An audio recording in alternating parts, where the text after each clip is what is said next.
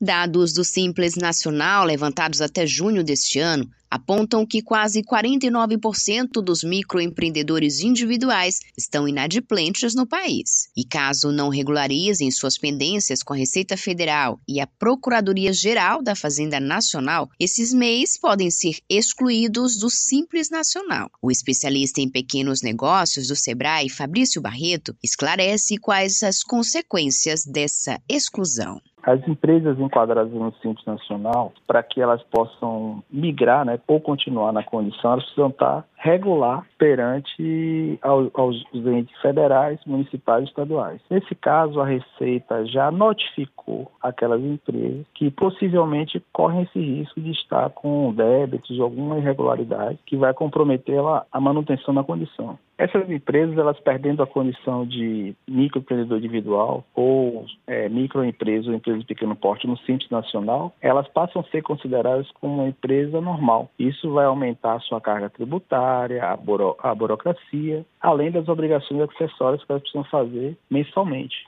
Ter um CNPJ inativo impossibilita a emissão de notas fiscais e licenças e resulta em cancelamento de alvarás. Além disso, as dívidas passam para o nome do microempreendedor, dificultando a obtenção de empréstimos e financiamentos próprios. O especialista recomenda que todos que são MEIs solicitem sua certidão negativa para se assegurarem que não estão inadimplentes ele precisa procurar o, o, órgão, né, no caso o, o portal do empreendedor, checar as informações, né, colocando seu CNPJ e analisando, além da questão da dívida ativa, que essas informações, ou seja, os débitos é, é, mais antigos, eles vão para a dívida ativa, que é uma outra instância de cobrança da Receita Federal. E através do site do Regularize, ele consegue parcelar ou pagar essa dívida. Eu oriento para que todos procurem saber se existe algum débito, porque algumas informações elas vão para o, o domicílio eletrônico ou a caixa dessas empresas. Como os empreendedores individuais não são obrigados, ela corre o risco de estar com algum tipo de passivo fiscal e não ter conhecimento. Então, é importante ele procurar acessar o site, ele entrar na Receita e solicitar a certidão dele, porque se a certidão negativa sair, consequentemente ele não vai ter nenhum tipo de débito perante ao, a Receita. Aqueles que tiverem dúvida, buscar o 0800 570 0800, que é o, o, o 0800 do SEBRAE, ou a orientação de um profissional contábil que vai estar apoiando ele nessas condições.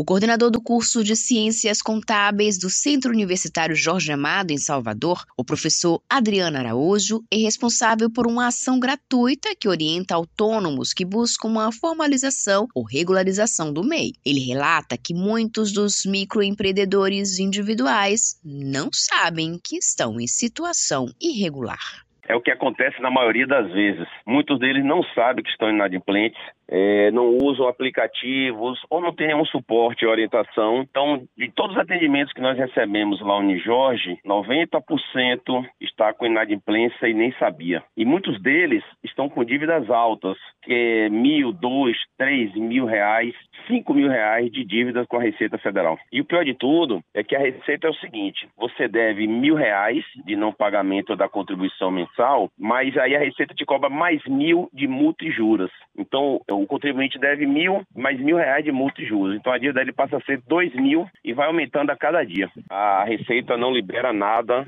ela é bem justa e rigorosa com quem é devedor. O professor lembra que a nova fase do programa Desenrola Brasil vai permitir que pequenas empresas possam renegociar suas dívidas. A Receita Federal ela está criando uma regra agora que empreendedores que têm dívida de até 5 mil vão poder participar do programa Desenrola Brasil, tá? Porque muitos deles estão endividados, estão tendo as suas leis com inaptidão e sem poder movimentar ou até emitir notas fiscais. Então, tudo isso é por falta de pagamento da contribuição mensal, que chama DAS, que é todo dia 20 de cada mês, e também pela não emissão do programa de. é tipo um programa da Receita Federal, onde você informa anualmente a sua movimentação financeira. Então, quando você não faz essa movimentação, não informa para a Receita Federal, a Receita acaba dando baixa, tornando inaptidão é, da sua MEI. Para pagar ou parcelar os débitos em atraso, é possível fazer no portal do Simples Nacional ou pelo app MEI. O microempreendedor que não tenha regularizado dentro do prazo legal todos os débitos será automaticamente excluído e desenquadrado do Simples Nacional a partir de janeiro de 2024. Para quem não está mais atuando com a empresa e deseja encerrar as atividades, é necessário dar baixa no CNPJ. Josi Braga, para Educador FM.